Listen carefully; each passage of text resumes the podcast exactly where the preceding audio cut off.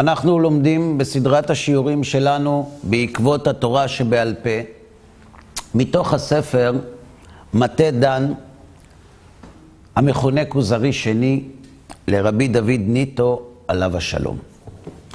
ואנחנו עסקנו בפרקים הקודמים ביחס של תורת ישראל ושל חכמי ישראל לחוכמות החיצוניות, ובפרט לפילוסופיה. כאשר המלך הכוזרי שואל את החבר בדבר הפילוסופיה והחוכמה והיחס של החכמים אליה, והוא מביא מקורות, כלומר הכוזרי מציג מקורות לכאורה מתוך תורה שבעל פה, שחז"ל אסרו לעסוק בספרות חיצונית, שאותה מכנה רבנו עובדיה מברטנורה ספרות אריסטו וחבריו, ומכאן שהיהדות אוסרת לעסוק בפילוסופיה. והחבר החל לענות לו על כך שדעת רבנו עובדיה מברטנורה עליו השלום היא דעת יחיד, ושרש"י הסביר שספרות חיצונית אלו ספרי מינים, ושכל מה שאסרה תורה זה רק ספרים שיש בהם ביטול זמן, הוואי וזנות ומינות, ואין ספק שחז"ל לא אסרו כלל לימוד החוכמה. אלא שהכוזרי הציג בדבריו את החרם שהטיל רבנו שלמה בן אברהם אבן אדרת על כל מי שעוסק בפילוסופיה. אז אם זה כל כך מותר, למה זה נהיה כל כך אסור? ועל כך משיב לו החבר בשיעור הזה. ועל החרם שהטילו הרשב"א והחכמים הבאים על החתום. יש לך לדעת. אז לפני שאנחנו מקיימים את הציווי של רבי דוד ניטו לדעת, אנחנו צריכים לדעת על מה מדובר, מה קרה. אז בשיעור הקודם עסקנו בפולמוס הגדול שהיה על הספר הגדול של הרמב"ם, מורה הנבוכים, ועל החרמות שהטילו על אלה שלמדו אותו, והחרמות שהטילו אלה שלמדו אותו על אלה שהחרימו אותו, ועל הרמב"ן עליו השלום, שניסה לפשר בין הדעות. ולאחר מכן הזכרנו שרבי שלמה הצרפתי מעכו, כאשר הגיע נכדו של הרמב"ם לעכו,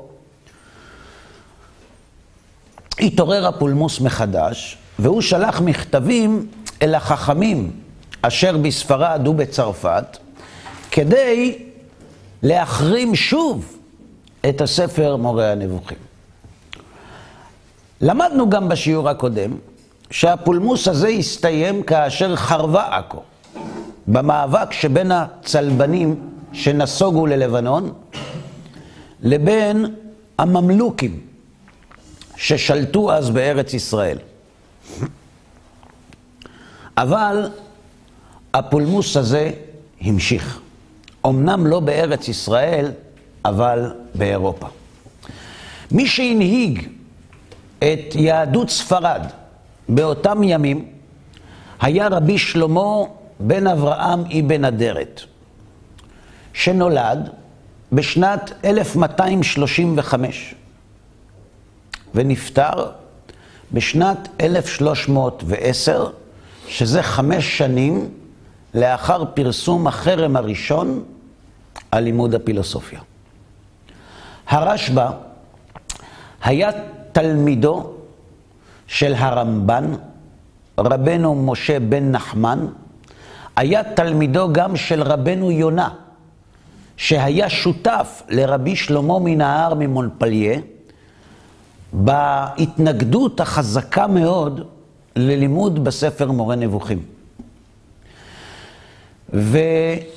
למד גם אצל רבי יצחק בן אברהם הריבה, והרשב"א היה לסמכות התורנית, הפוליטית, ההנהגתית של עם ישראל בספרד, והוא היה חי בברצלונה.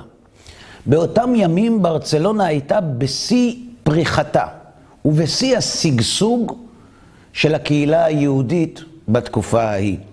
ברצלונה הייתה עיר נמל, עיר חשובה מאוד. הוויכוח שנערך בין הרמב"ם לבין הכומר היהודי המומר פול קריסטיאני נערך בברצלונה.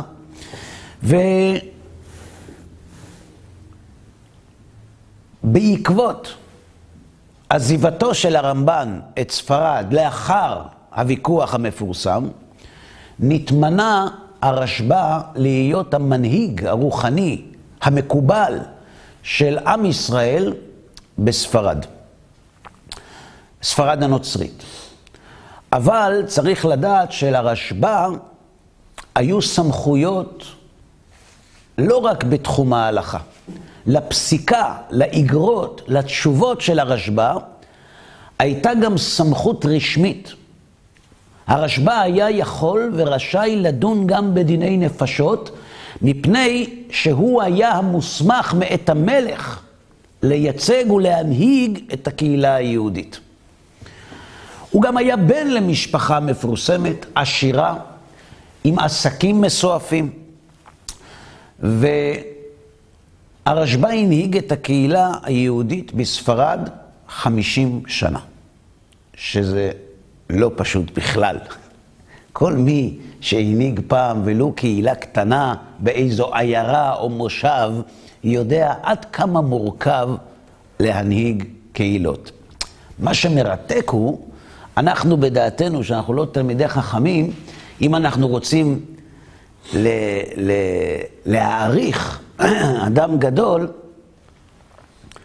לא מצאנו אנשים שחלקו על הרשב"א, שחלקו עליו הנהגתית. בהלכה בוודאי שיש מחלוקות. אבל לא יצא מישהו נגד הרשב"א. לרשב"א הייתה ישיבה. בישיבה שלו למדו גם תלמידים מספרד, אבל גם תלמידים מאשכנז. המפורסם ביותר שעבר בישיבתו של הרשב"א זה רבנו אשר, הראש, תלמידו של מהר"ם מרוטנבורג, שיחד עם לא מעט תלמידים של מהר"ם מרוטנבורג ברחו מאשכנז בעקבות מעצרו של המהר"ם עליו השלום, והגיעו לספרד. מסופר בפנקס קהילות, שכאשר רבנו אשר הגיע לספרד, הוא הגיע לברצלונה לישיבתו של הרשב"א. והוא התיישב בספסל האחורי. והרשב"א מגיע למסור את השיעור היומי, והוא שואל שאלה, ואומר שמי שיענה יקבל תרנגולת מפותמת לאכילה. והראש ישב בסוף האולם וענה תשובה. שואל הרשב"א, מי הוא האיש שפיצח את השאלה מהר כל כך? ענה הראש, לגר אשר בקרבך תתננו והאכלה. קראו לו אשר. לגר אשר בשעריך תתננו והאכלה. לי מגיעה התרנגולת, אני קוראים אותי אשר, ואני גר כאן בארץ. מספרים שהרשב"א ישב עם הראש ובמשך שבוע ימים עסקו בתורה, ובסיועו של הרשב"א נתמנה הראש להיות רבה של טולדו, שהייתה עיר חשובה מאוד. התלמידים המפורסמים של הרשב"א הם רבי יום טוב הסיבילי, הריטווה. רבנו בחיי בן אשר, מחבר פירוש רבנו בחיי על התורה, ורבי שם טוב גאון, שחיבר את הספר מגדל עוז על משנה תורה לרמב"ם. הרשב"א כתב ספרים רבים. כתלמידו של הרמב"ן, הלך גם הרשב"א בדרכו של הרמב"ן. בגיל 25,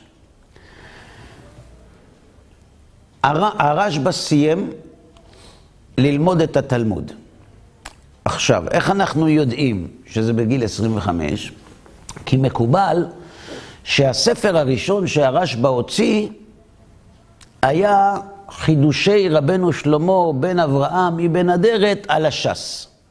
וזה היה בגיל 25. לכן, סביר להניח שאז הוא סיים את הש"ס. אפשר אולי לפני.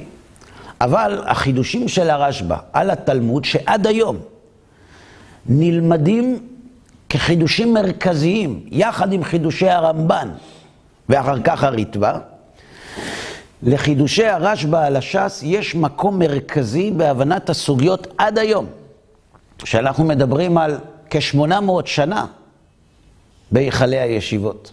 וזה מה שאנחנו אומרים, שצדיקים במיתתם קרויים חיים. אחד מהאנשים שהיו קרש ההצלה של עם ישראל במלחמות ישראל אחרי קום המדינה, כשהוא נפטר ונקבר בגינוסר, שנה לאחר מותו באזכרה על קברו לא היה מניין. והיום אם תשאלו את שמו לאנשים, אולי הם ידעו שמדובר ברחוב באחד הערים, אחד, אחת הערים. הרשב"א, שחי לפני 800 שנה, עד היום, נלמד וחי ונושם בכל היכל של ישיבה. ספר נוסף שכתב הרשב"א, אלו תשובות הרשב"א. תשובות בהלכה שהורצו אליו מקהילות שונות ברחבי העולם. בתשובות הרשב"א, אנשים ספרו, יש כמעט עשרת אלפים תשובות, שזו כמות יחסית מכובדת. וספר נוסף שכתב הרשב"א, נקרא תורת הבית, על ההלכה, ספר הלכה, שעוסק בהלכות איסור והיתר. על הספר הזה כתב הרעה רבי אהרון הלוי מברצלונה, שהיה גם הוא תלמיד של הרמב"ן, הערות על הספר תורת הבית לרשב"א, והוא קרא לספר שלו בדק הבית. דהיינו, ביקורת על הבית שכתב הרשב"א. הרשב"א הוציא ספר שנקרא משמרת הבית, בעקבות בדק הבית, אבל לא חתם בשמו. הוא הוציא אותו בעילום שם, ושם הוא מפרק את הטענות שיש לרבי אהרון הלוי בספר בדק הבית על תורת הבית של הרשב"א.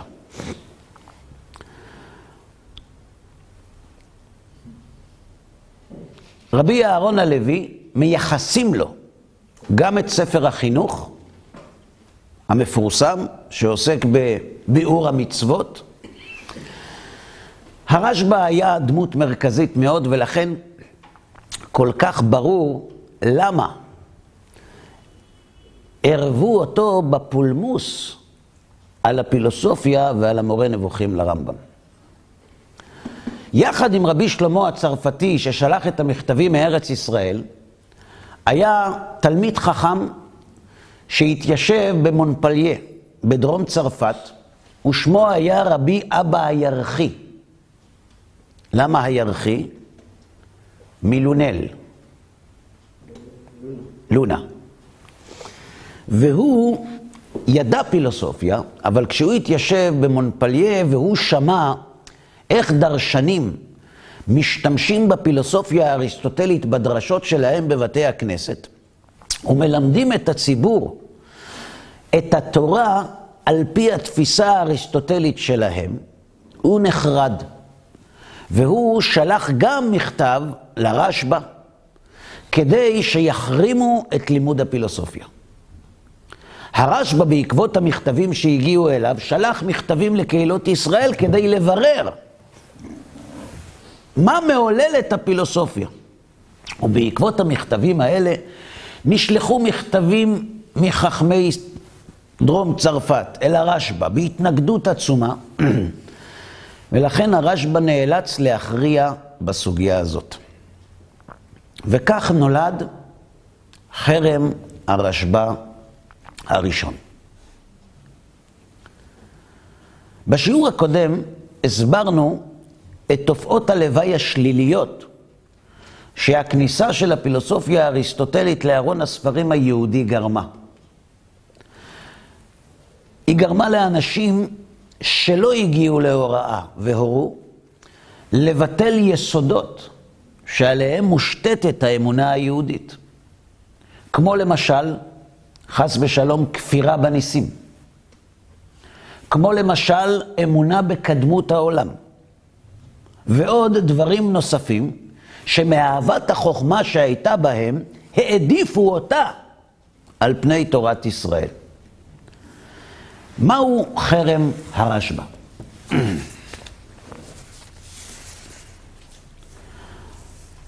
אני מצטט לכם משו"ת הרשב"א,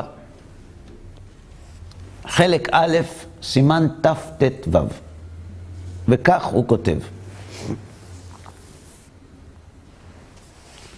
אוי להם לבריות מעלבונה של תורה, כי רחקו מעליה.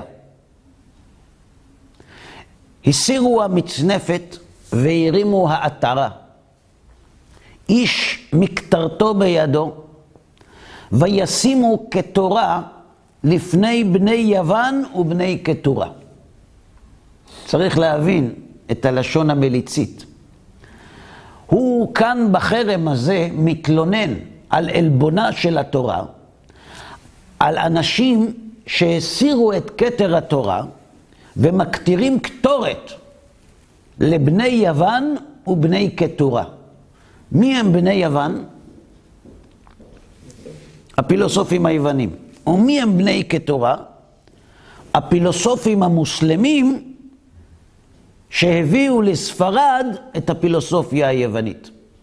כי כאשר כבשו המוסלמים את מצרים, הם השתמשו בכתבים שנאספו על ידי היוונים, הביאו אותם לבגדד, ושם תרגמו כמעט מאה אלף ספרים של פילוסופיה יוונית לערבית, ומשם הרמב"ם מכיר את הפילוסופיה האריסטוטלית.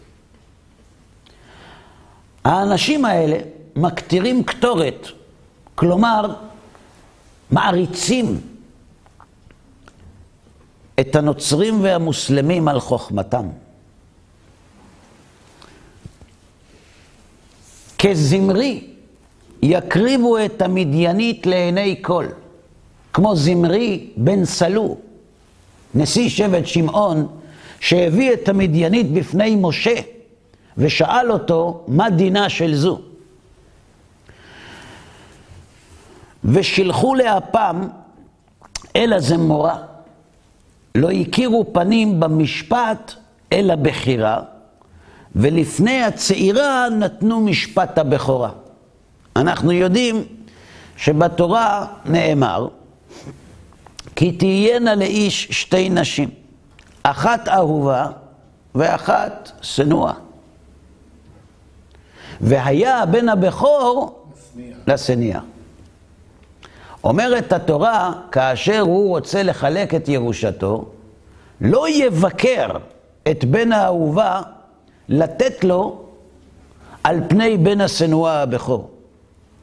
כי את הבכור בן השנואה יכיר, לתת לו פי שניים.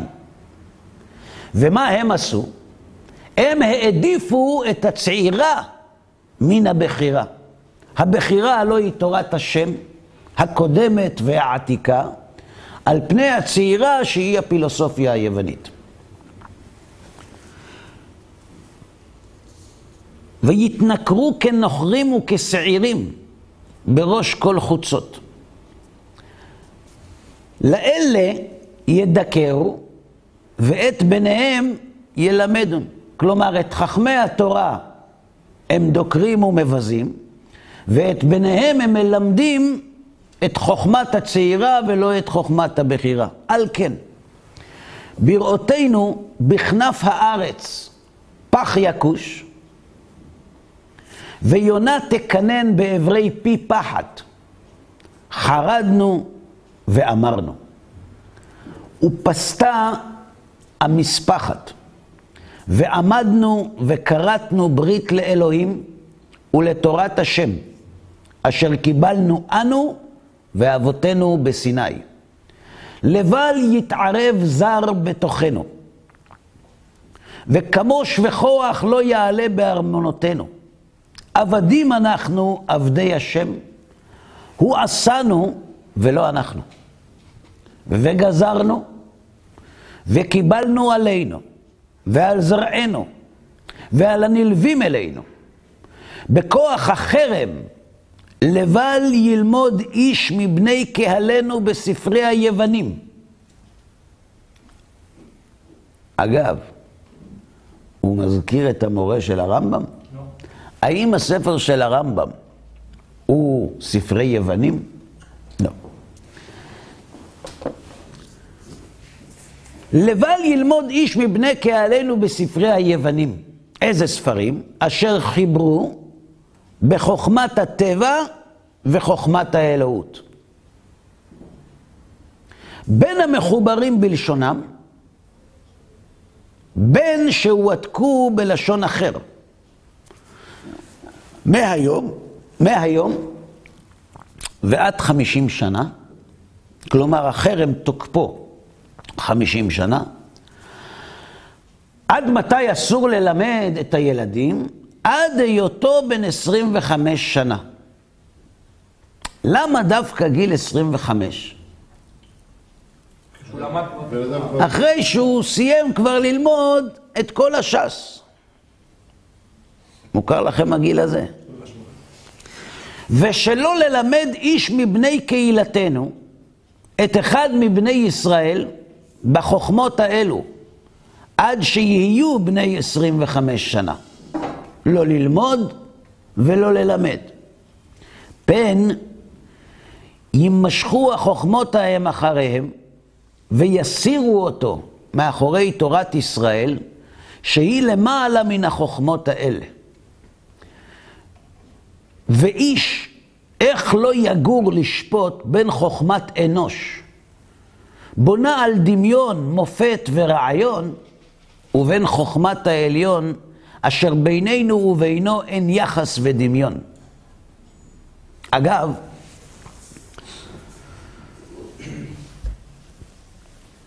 מה אנחנו יכולים להבין מנוסח החרם?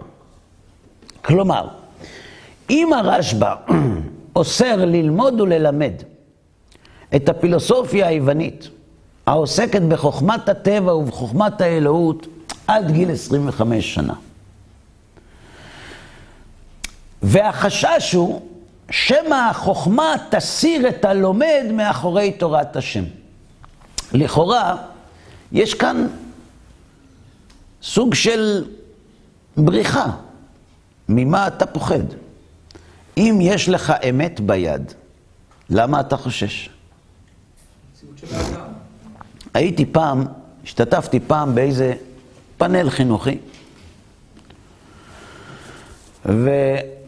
ואני אמרתי להם, שהגיע הזמן שלי לדבר, שאני לא לוקח את הילדים שלי לתל אביב. כי אנחנו לא יכולים, בתור יהודים שומרי מצוות, להסתובב שם ולחזות במראות שהעיר הזו מייצרת. ישבה שם אישה, אשת חינוך, והתפרצה עליי. אמרה לך מה אתה טועה. זה אתה עדין כבודו. אז מה שווה כל החינוך שאתם מחנכים את הילדים שלכם? מה החוכמה לחנך ילדים בחממה? אם כשהם יוצאים החוצה כל החינוך מתמוטט, אז מה שווה כל החינוך שלכם? ואתה עוד מתגאה בזה? זו טענה שאנחנו שומעים הרבה.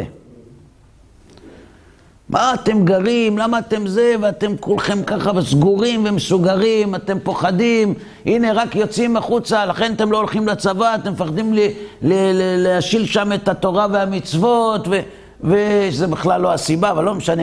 אבל זה, זה מה שרווח בציבור.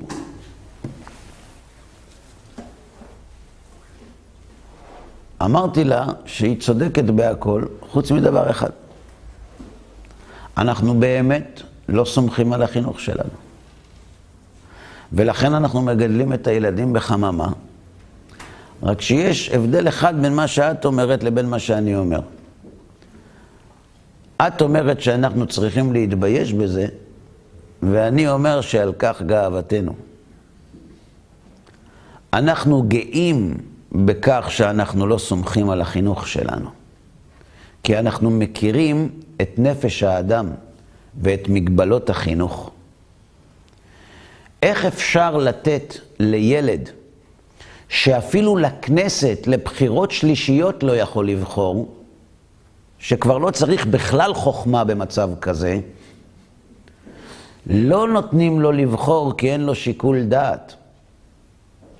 אז לילד שאין שיקול דעת, כשלוקחים אותו למקומות שהלב חומד והשכל אמור לדחות ועוד אין לו שיקול דעת, על כך אומרים חז"ל, מה יעשה הבן ולא יחטא? נכון, אנחנו מחנכים את הילדים שלנו, והחינוך שלנו הוא חינוך מצוין. אבל אנחנו מודעים למגבלות שלו. אנחנו מודעים לנפש הילד, שהיא נפש של ילד. ולכן אנחנו מגדלים אותו בחממה, עד ששיקול הדעת שלו מתעצב ומתייצב, ואז הוא יוצא לחיים. הוא יוצא ועובר בכל אותם מקומות שבילדותו מנענו ממנו לעבור שם.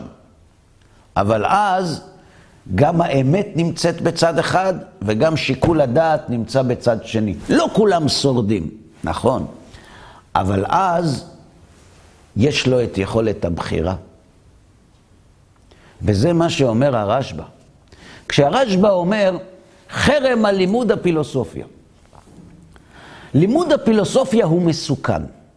כי כאשר האדם מתחיל ללמוד את הפילוסופיה, ועדיין לא סיים לעסוק בארון הספרים היהודי, יש כאן חוסר איזון מסוכן, שיכול לגרום לו לא להמשיך לעסוק בארון הספרים היהודי ולהעדיף את הצעירה על פני הבכירה.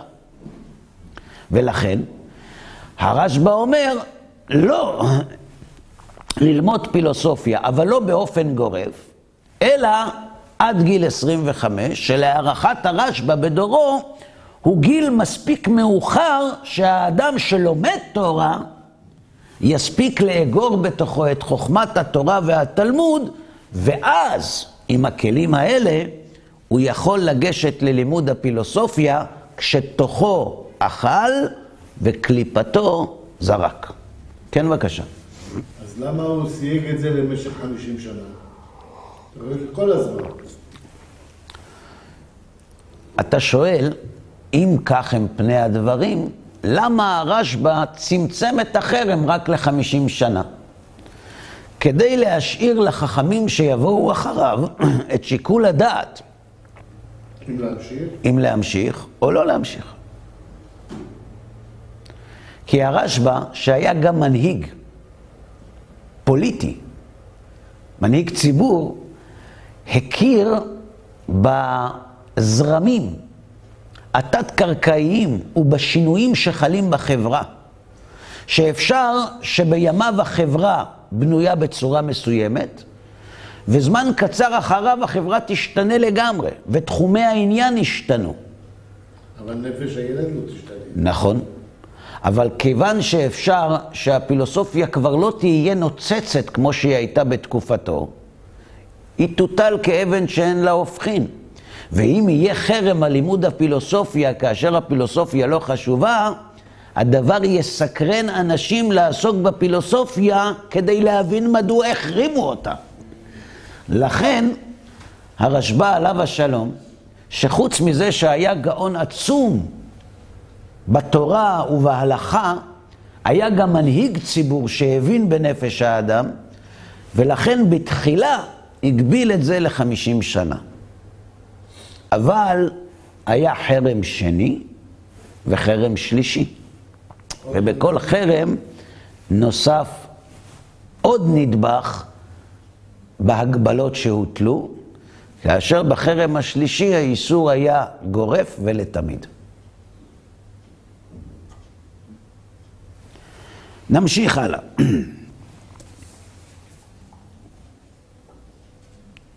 ולכן, שלא ילמד איש מבני קהילתנו את אחד מבני ישראל בחוכמות האלו עד שיהיו בני 25 שנה. למה? פן יימשכו, החוכ... ימשכו החוכמות ההם אחריהם. החוכמה הזאת תמשוך את הלומד אחריה, ויסירו אותו מאחורי תורת ישראל, שהיא למעלה מן החוכמות האלה. ואיש איך לא יגור לשפוט, איך אדם לא מפחד להשוות בין חוכמת אנוש שבונה על דמיון, על מופתים שכליים ועל רעיון, ובין חוכמת העליון אשר בינינו ובינו אין יחס ודמיון. ובן אדם שוכן בתי חומר, הישפוט אלוה עושהו לאמור חס ושלום, זה אפשר וזה לא יוכל עשוהו? איך אדם בן תמותה, קרוץ חומר,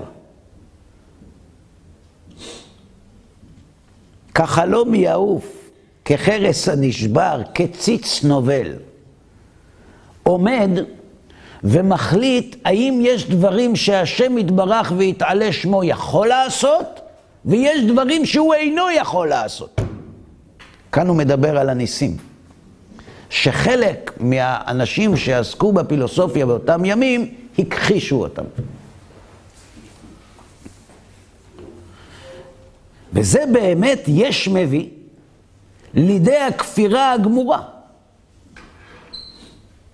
שהוא חס ושלום אינו בעל היכולת, חלילה, או בעל הכוחות כולם. ומזה ינצל באמת כל לומד התורה. מי שעוסק בתורה ולא מתעסק בפילוסופיה, ניצל מכל המחשבות העקומות שמביאות את האדם לכפירה. וכאן הוא מוציא מן הכלל. והוצאנו מכלל גזירתנו חוכמת הרפואות. כלומר, האיסור שאנחנו מטילים, החרם שאנחנו מטילים על הפילוסופיה, כולל את מדעי הטבע ואת מדעי האלוהות. מדעי הטבע כוללים גם את מדע הרפואה.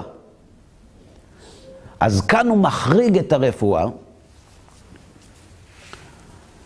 למה הוא מחריג את הרפואה? כי הרב שלו היה רופא. והוצאנו מכלל גזירתנו חוכמת הרפואות, אף על פי שהיא לקוחה מן הטבע. למה אנחנו מוציאים מן הכלל את הרפואה? כי התורה הוציאה אותו. לפי שהתורה נתנה רשות לרופא לרפות. אז אם כתוב בפסוק, בפרשת משפטים, ורפו ירפא, ולמדו חז"ל מכאן שניתנה רשות לרופא לרפא, יש שאלה עצומה. איך הרופא ירפא אם הוא לא למד רפואה? למה הוא חייב להיות יהודי? אה? למה הוא חייב להיות יהודי הרופא? כי התורה ניתנה ליהודים. אז כשכתוב ורפו ירפא, למי מדברים? ליהודים שקיבלו את התורה. אז זה לא כולל את הרפואה. זאת אומרת, אתם יכולים להמשיך בלימודי הרפואה שלכם. ומה שהסכמנו והחרמנו בספר התורה, במעמד כל הקהל, ביום השבת, בפרשת אלה הדברים, שנת 65 לפרט האלף החמישי. שזה 1305. זהו חרם הרשב"א הראשון. בסדר? האם יש שאלות עד כאן? לגבי משהו אחר, ורפואי רפא ניתן רק לרופא יהודי? לא, לא רק לרופא יהודי. אה, הוא אמר, אולי רפו ירפא, אולי באמת ליהודים אסור ללמוד רפואה. אז מי ירפא? ניתנה רשות לרופא לרפא, אבל הרופא יהיה גוי. אבל התורה ניתנה ליהודים. יפה. אז זה לא אומר שאי אפשר להיעזר ברופא גוי. בטח שאפשר. צריך להיעזר ברופא, הקריטריון לרופא הוא הכי טוב. למה? כי אם הוא הרופא הכי טוב, ואם לכל רופא יש מלאך שממונה כדי לסייע לו ברפואתו, אז ככל שהרופא יותר גדול, אתה יודע שהמלאך שמסייע בידו גדול יותר. לכן צריך ללכת לרופא הכי טוב. זה אותו דבר, כמו התקשר אליי מישהו, אומר, נכון אתה מוהל, נכון? אז נולד לי בן, אני רוצה לעשות ברית, שאתה תהיה המוהל. אמרתי לו, תראה, אני מוכן להיות המוהל, אבל דע לך שעשרים שנה לא החזקתי סכין של מילה ביד, ואני כבר לא צעיר כמו שהייתי, והראייה לא מה שהייתה, אבל אני מוכן. ואני יכול לחשוב יותר. שהוא יבין מה שהוא רוצה, פחות, יותר, שיבין מה שהוא רוצה. אמרתי לו, תקשיב, אני מאוד מעריך את זה. מאוד משמח אותי ומרגש אותי שאתה מבקש שאני אהיה המוהל של הבן שלך. אבל אני רוצה ללמד אותך משהו. לא מחפשים מוהל לפי הראש שלו. מחפשים מוהל לפי היד. המוהל היותר מקצועי הוא המוהל היותר משובח. אתה רוצה לכבד אדם? תכבד אותו בסנדקאות, תכבד אותו ב, ב, ב, בשבע ברכות. כשמדובר על נושא מקצועי, הדבר הכי חשוב הוא איש מקצוע. נכון, אם יש לך מוהל ברמת מקצועיות תשע, ומולו נמצא מוהל באותה רמת מקצועיות, והוא תלמיד חכם והוא פחות, אז ודאי ש, שתעדיף אותו. אבל אה, לא ככה בוחרים מוהל. שמעתי ממך שיעור, אני הייתי בסמינר, אני רוצה שאתה תהיה המוהל. זה לא עובד ככה. אז הוא לא ידע שלא יחזיק את הסכין 20 שנה. אה? שכנעתי אותו. כן. אם לא הייתי משכנע אותו בזה, הייתי נותן לו ציורים יותר פלסטיים. טוב. כל אדם צריך להכיר את מקומו. כשאנחנו למדנו בכולל לרבנות, להסמכה לרבנות, אז למדנו שחיטה, למדנו מילה, למדנו כל מה שצריך. וכשאנחנו היינו במזרח, אז הקונסול של ישראל בהונג קונג היה יהודי יקר, והוא קישר אותי עם משרד החוץ, כיוון שהיו דיפלומטים ישראלים במזרח, שעד אז, כשהיה נולד להם בן, אה, היו מטיסים מוהל או מהארץ או מארצות הברית, ואתה כבר פה, אז אתה תהיה המוהל, שמשרד החוץ צריך מוהל, אחד הדיפלומטים, אתה תלך. ובאמת אז עשיתי בריתות.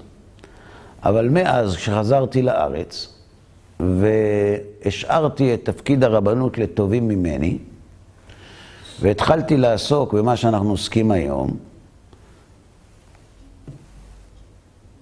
כשחזרתי לארץ, אבי מורי קרא לי ואמר לי, אתה כבר לא רב? אמרתי לו, לא. אז הוא אומר, אז מהיום אל תפסוק לאנשים הלכות. כי לפסוק הלכות זה לקחת אחריות על הכתפיים. כשאתה מנהיג של קהילה, אתה חייב לפסוק. גם כשאתה מנהיג של קהילה, יש לך סייעתא דשמיא, אבל אתה כבר לא. עזבת את זה, עברת למשהו אחר, תשאיר את פסיקת ההלכות לאנשים אחרים.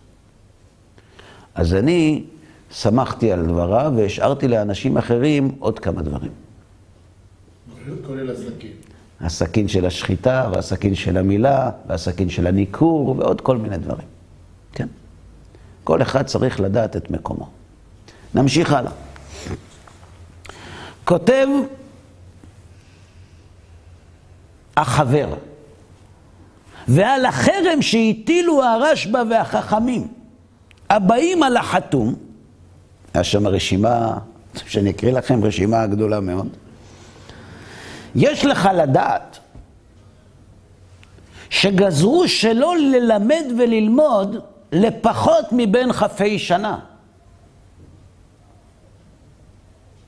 ושאלות וקללות החרם לא יימשכו אלא חמישים שנה, ובסופם יהיו שביתין ושביקין, לא שרירין ולא קיימין.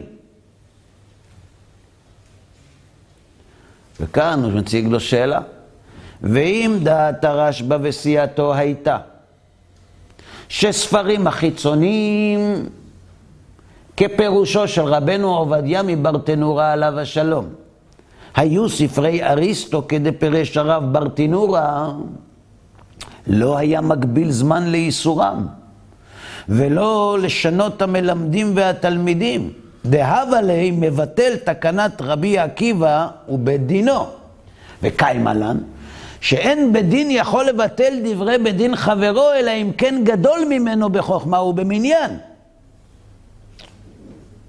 ובוודאי שלא עלה מעולם על דעת הרשב"א וסיעת מרחמוי, לבטל דברי הקדוש רבי עקיבא ובית דינו, כי רב הוא מגדולי התנאים. מה הוא רוצה כאן? הוא אומר לו ככה, הרשב"א הגביל את החרם בזמן ובגיל. נכון? אלא שאם באמת ספרות חיצונית זה ספרי אריסטו, למה הוא הגביל עד גיל 25? שהרי גם אחרי גיל 25 אסור ללמוד ספרים חיצוניים. שהרי כשרבי עקיבא אומר, אף הקורא בספרים החיצוניים, הוא לא אמר עד גיל 25. אז ברור לכולנו שספרות חיצונית אסורה לתמיד על כולם. אז אם ספרות חיצונית אסורה לתמיד ועל כולם, ועל פי רבנו עובדיה מברטינורה, ספרות חיצונית זה ספרות אריסטו, איך מתיר הרשב"א ללמוד את הפילוסופיה האריסטוטלית אחרי גיל 25. איך הוא מבטל תקנת רבי עקיבא ובית דינו. ואם תאמר שרשאי לבטל, שהרי בית דין רשאי לבטל דברי בית דין חברו, אבל יש תנאי, שגדול ממנו בחוכמה ובמניין. ואיך הרשב"א וסיעת אוהביו יבטלו דברי רבי עקיבא שהיה מגדולי התנאים, שהוא ללא ספק היה גדול בחוכמה ובמניין. לכן חייבים אנו לומר שספרות חיצונית היא לא ספרות אריסטו וחבריו. מה קשה על הדברים האלה? הוא מראה פנים בדבריו. לא, לא, לא, לא, אז לא את זה. מה, מה קשה כאן?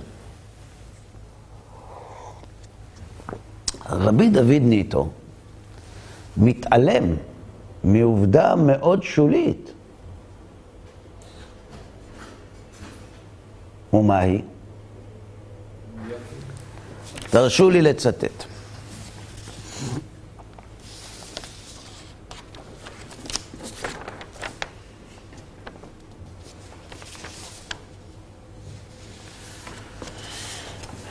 זה הכתב השלישי. אשר בתוכו לשון החרם, אשר החרימו חכמי ברצלונה, כל המלעיגים על דברי חכמים, רבותינו וחכמי התלמוד, וכל הדורשים באגדות של דופי, וכל המנאצים דברי התורה למינות בציורם הכוזב כדי לעקור מה שכיוונו בהם רבותינו זיכרונם לברכה. אתם מקשיבים? והחרימו גם כן כל הספרים אשר נמצאו בהם אחת מן ההריסות הנזכרות, בטופס החרם, וכל המחזיקים בהם, לא רק ללמוד בהם, גם לא שיהיה אצלך בבית. תקשיבו, וזה החרם נעשה כללי. על כן ראוי להיות שומעו בכל המדינות. וכאן יש את, ה, את, ה, את הנוסח עצמו.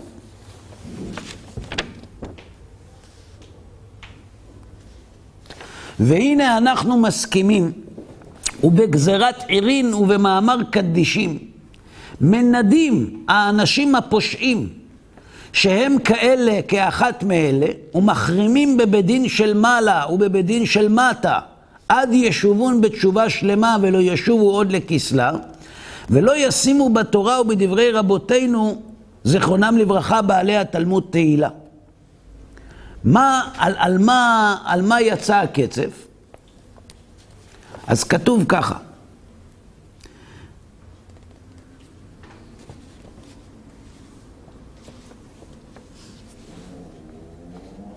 והרי הם והמחזיק בהם בנידוי ובחרם, כיוצא בהם עד שישרפום ולא ייזכרו עוד בשמם. ואז תשוב אליו הקללה לברכה, ויצלח לכל מלאכה, וייכתב לחיים לשלום וכולי, כי במקום שבעלי תשובה עומדים, הם צדיקים גמורים יכולים לעמוד. הכתב השלישי לא מגביל בזמן ולא בגיל. רגע, אז אם הכתב השלישי לא מגביל בזמן ולא בגיל, אז אסור בכלל ללמוד פילוסופיה יוונית. אז אם אסור בכלל ללמוד פילוסופיה יוונית, יכול להיות שספרות חיצונית זה ספרי אריסטו. כי גם את הספרים החיצוניים לא יגבילו בזמן ובגיל. ואם בסופו של דבר הרשב"א אומר שאסור בכלל ללמוד את הספרות האריסטוטלית, אז איך רבי דוד ניטו שם בפי החבר טיעון שלא יכול להיות שספרות היוונים היא החוכמה החיצונית, כי הרי הוא הגביל את זה לגיל 25. למה הוא עוצר בחרם הראשון ולא מגיע לחרם השלישי? תשובה. החרם השלישי הוא למעשה, אבל אנחנו לא עוסקים בלמעשה, אנחנו עוסקים עכשיו במחשבה. נכון שבסופו של דבר הרשב"א אסר בחרם השלישי בכל המדינות, בכל הזמנים ובכל הגילים. נכון. אבל בחרם הראשון מה היה? הוא הגביל או לא?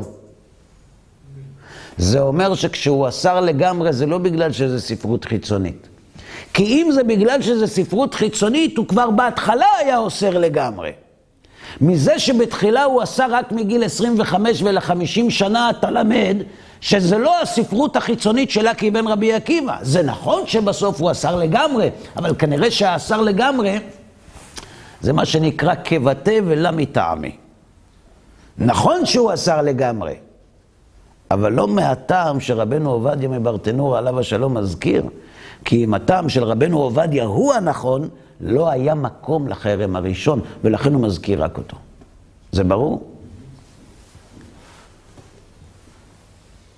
זאת ועוד. אם באמת הפילוסופיה היוונית היא ספרות חיצונית, איך המקובלים מזכירים אותה? שהרי הקבלה סילקה לצדדים את הפילוסופיה של ימי הביניים. ואיך חכמי הקבלה מזכירים את הפילוסופים. כי זהו דעת המקובלים, שהרי החכם רבי אברהם כהן ארירה, אשר יצק מים על ידי כבוד מורנו הרב רבי ישראל סירוג, שהיה מתלמידיו של הארי, זיכרונו לחיי העולם הבא, ככתוב בפתח ספרו שער השמיים, אשר חיבר בלשון ספרד והוא עתק ללשון הקודש מהחכם השלם כבוד מורנו הרב, רבי יצחק אבוהב, זיכרונו לחיי העולם הבא. ריש מטה וריש מטיבתא בקהילת קודש אמסטרדם, מילא ספרו הנ"ל על כל גדותיו, מראיות וספרות. הפילוסופים חדשים גם ישנים, ואלה שמותם. אביסינה. מי זה אביסינה? אבן סינה, אריסטוטילוס, וכאן הוא מונה רשימה אלפביתית של הפילוסופים שאותם הוא מזכיר בספר הקבלה שלו. רגע, אם זה אסור, אז איך חכמי קבלה מזכירים את חכמי היוונים?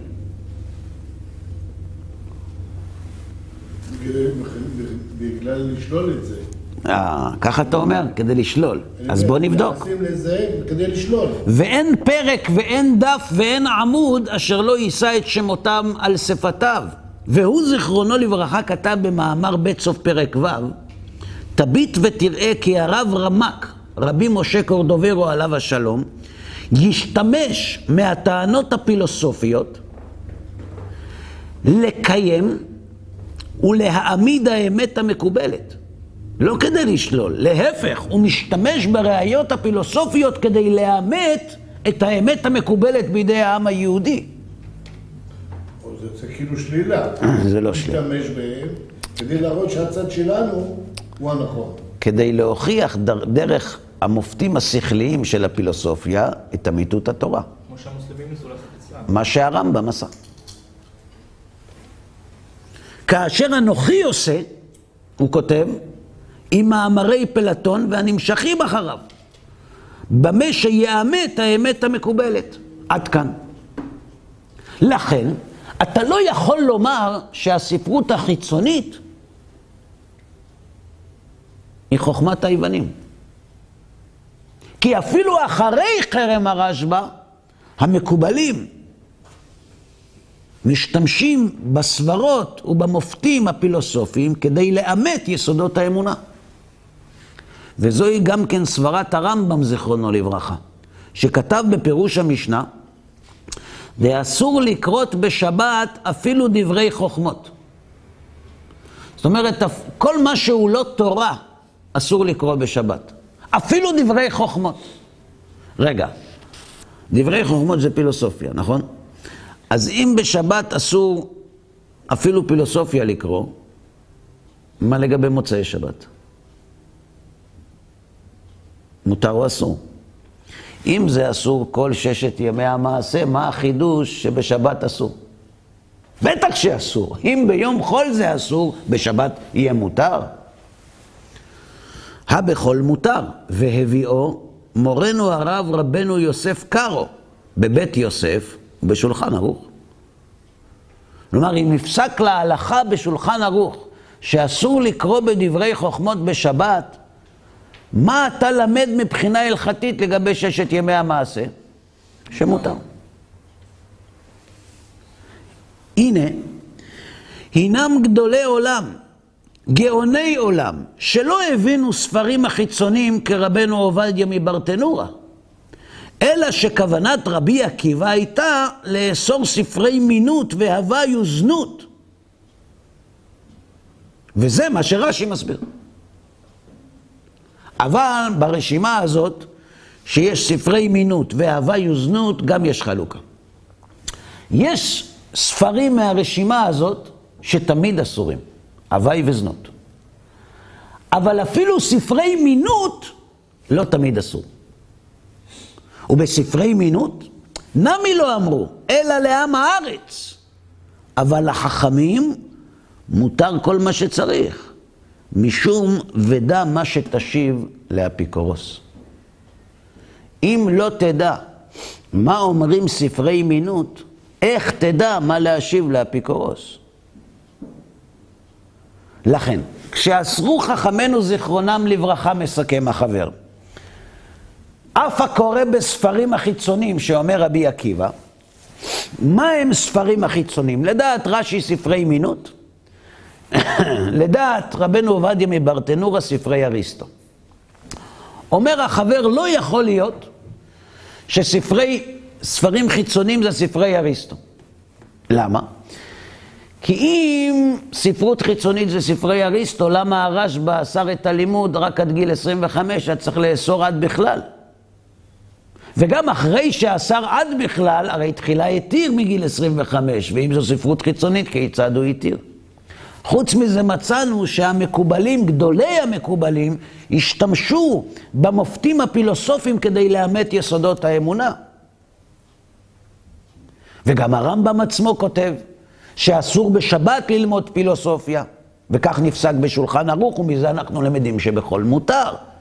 ואם צודק רבנו עובדיה עליו השלום, שספרות חיצונית היא פילוסופיה, איך יש זמנים שבהם מותר, איך יש גילאים שבהם מותר.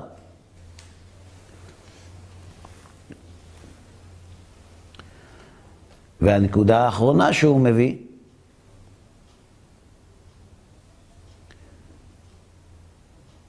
שגם מה שאסרו בספרות חיצונית, יש לחלק.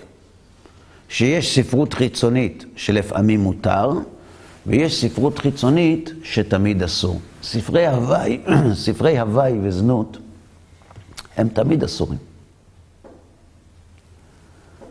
אבל ספרי מינות.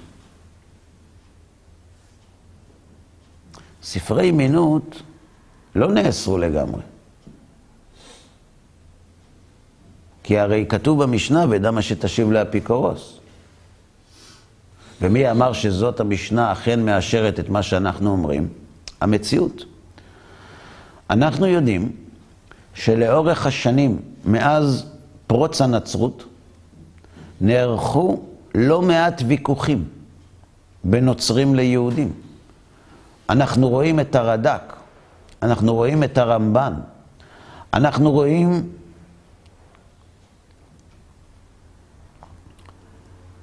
את חכמי ספרד בוויכוח טורטוסה. אנחנו רואים הרבה מאוד ויכוחים שנערכו לאורך השנים, שבהם כשאתה קורא את התשובות של חכמי ישראל, ברור לך לגמרי שהם מכירים את כתבי הנוצרים. איך הם מכירים את כתבי הנוצרים? שהרי ללא ספק כתבי הנוצרים הם בחזקת כתבי מינות. שלכל הדעות אסורים. אז איך הם ידעו את זה? הם למדו את זה. ולמה הם למדו את זה? כי כדי להשיב לאפיקורוס, אדם צריך ללמוד. אז מי צריך ללמוד?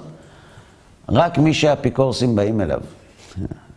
זאת אומרת, זה לא שכל אחד עכשיו יחליט, אני צריך ללמוד כדי שאני אדע מה. סליחה, זה התחום שלך. אתה מתעסק בזה? אל תיגע בזה. מי שפוגש אפיקורסים שבאים אליו בטענות, כמו חכמי ישראל בימי הביניים, שכאשר רצו להתווכח על הנצרות והיהדות, היו מכריחים את חכמי הדור להתווכח, הם עסקו בנושא. ולכן אפילו מינות דמשכי, שהיא מפתה, ושעליה נאמר כל באיה לא ישובון. כיוון שחכמי ישראל הם מנהיגי הדור, זכות הציבור מסייעתן, וכשהם עוסקים בספרי מינות בכוונה טהורה על מנת לקיים דמה שתשיב, אפילו המינות לא מזיקה להם. עד כאן להיום.